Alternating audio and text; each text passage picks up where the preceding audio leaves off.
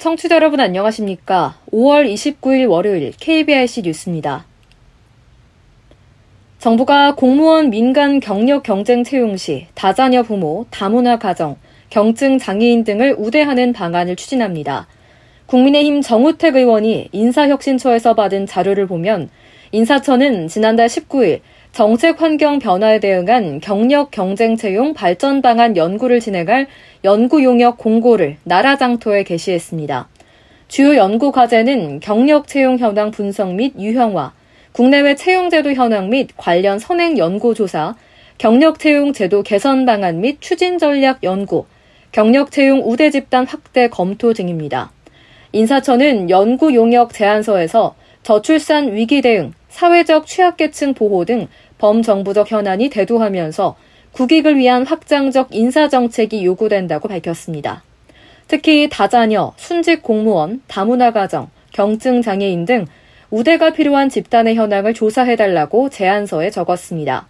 인사처는 또 갈수록 정책 문제가 복잡하고 전문성을 요구하게 되는 등 환경이 변화하는 데 맞춰 패러다임의 혁신이 필요하다면서 일부 채용 업무를 간소화하는 방안에 대해서도 연구를 요청했습니다. 기존의 공채 중심, 제도적 통일성을 중시하던 채용 관행에서 벗어나 수시 채용을 확대하고 자율성과 유연성을 높이는 쪽으로 변화를 꾀하겠다는 겁니다. 인사처는 이번 연구를 통해 가축 방역관, 국립병원 의사 등 꼭 필요한 전문 인력인데도 충원이 잘 안 되는 분야의 근본적인 문제도 해결하겠다고 밝혔습니다. 나아가 연구 결과에 따라 국가공무원법, 공무원 임용시험령 등 채용 관계 법령 개정을 검토할 예정입니다. 경남 발달 장애인 긴급 돌봄센터가 다음 달 1일 김해에 문을 엽니다. 센터는 만 6세 이상 65세 미만 발달 장애인 중 보호자의 입원, 경조사, 신체적, 심리적 소진 등 긴급한 상황이 발생했을 때 24시간 돌봄을 제공합니다. 입소 정원은 남녀 각 4명으로 이들에게는 일상생활, 식사 지원, 취미 등의 사회활동 참여 지원 서비스가 제공됩니다. 한번 입소할 때 최대 7일, 연간 최대 30일간 이용할 수 있고 이용요금은 하루 3만 원이며 기초생활수급자 또는 차상위 계층은 이용료 없이 식비만 자부담하면 됩니다. 발달장애인 긴급 돌봄 사업은 정부 국정과제인 발달장애인 평생 돌봄 강화 대책의 하나로 시범 추진하는 것으로 도는 공모를 통해 경남사회서비스원을 수행기관으로 선정했습니다. 도는 시범 사업 운영과 평가를 거쳐 사업을 확대할 방침입니다. 경남도 강순익 장애인 복지과장은 발달 장애인 가족은 돌봄 부담으로 인해 지역사회 지원이 절실한 상황이라며 가족과 보호자가 긴급 돌봄에 대처하고 휴식을 얻을 수 있어 발달 장애인과 그 가족의 삶의 질이 향상될 것이라고 말했습니다. 전라남도가 오는 10월 개최하는 제104회 전국체육대회, 제43회 전국장애인 체육대회가 국민이 안전한 성공체전으로 개최되도록 대대적인 합동 안전점검에 나섰습니다. 이번 안전점검은 도, 시군, 유관기관과 민관 전문가 등 30여 명을 점검반으로 구성해 추진하며 개폐회식이 열려 많은 사람이 모일 것으로 예상되는 목포 종합경기장, 목포 실내체육관 등 두 곳을 대상으로 이뤄집니다.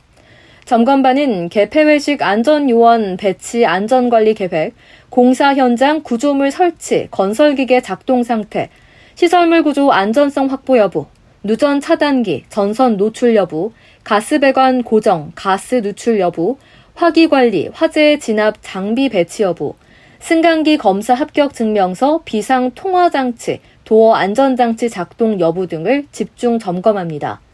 점검 결과 가변 위반 사항은 현장에서 바로 시정 계도 조치하고 절대 공기 등 즉시 시정이 어려운 사항은 집중호우 기간 이전까지 보수 정비 계획을 세워 조속히 보완해 안전 조치를 실행토록 할 예정입니다.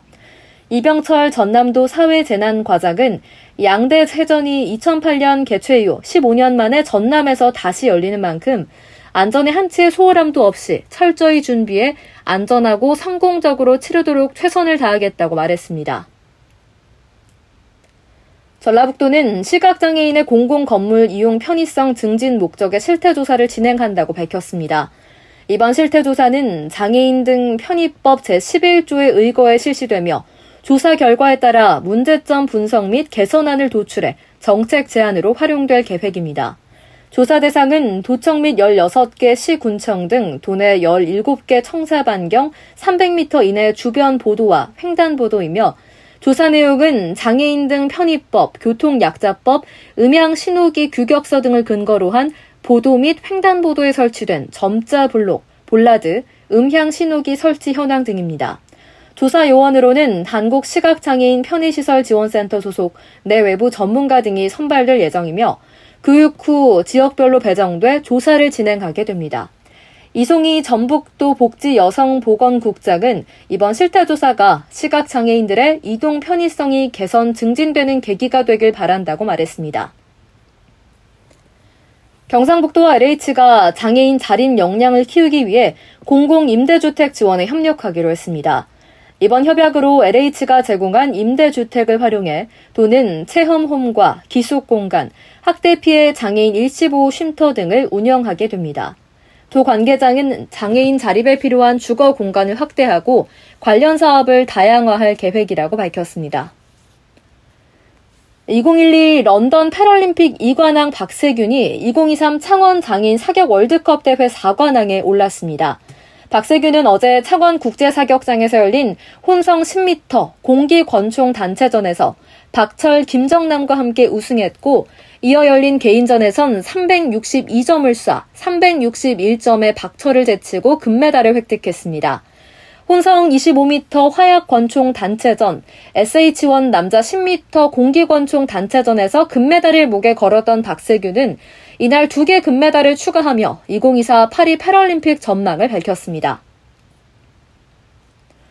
국가철도공단 호남본부가 지난 26일 재가장애인 12명을 대상으로 철도 기차 여행인 저탄소 레일로 행사에 진행했습니다. 이번 행사는 호남본부가 작년 1월에 광주시 남구 장애인 복지관과 맺은 ESG 협약의 일환으로 추진됐습니다.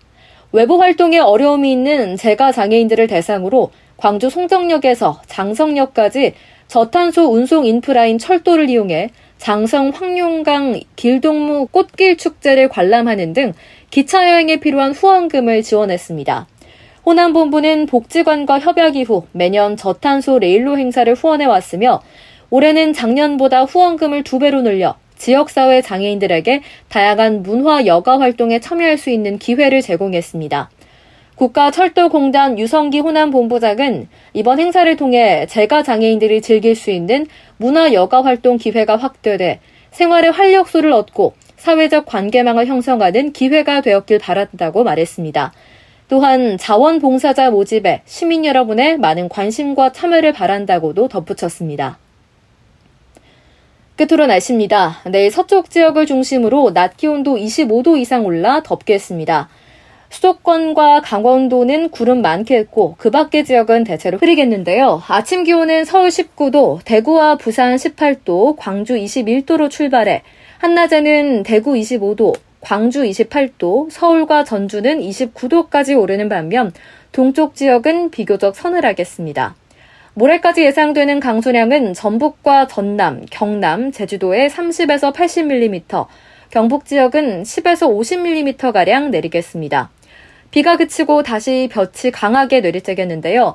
전국 대부분 지역에서 자외선 지수가 높음에서 매우 높음 수준을 보이겠습니다. 이상으로 5월 29일 월요일 KBIC 뉴스를 마칩니다. 지금까지 제작의 류창동, 진행의 최정인이었습니다. 고맙습니다. KBIC.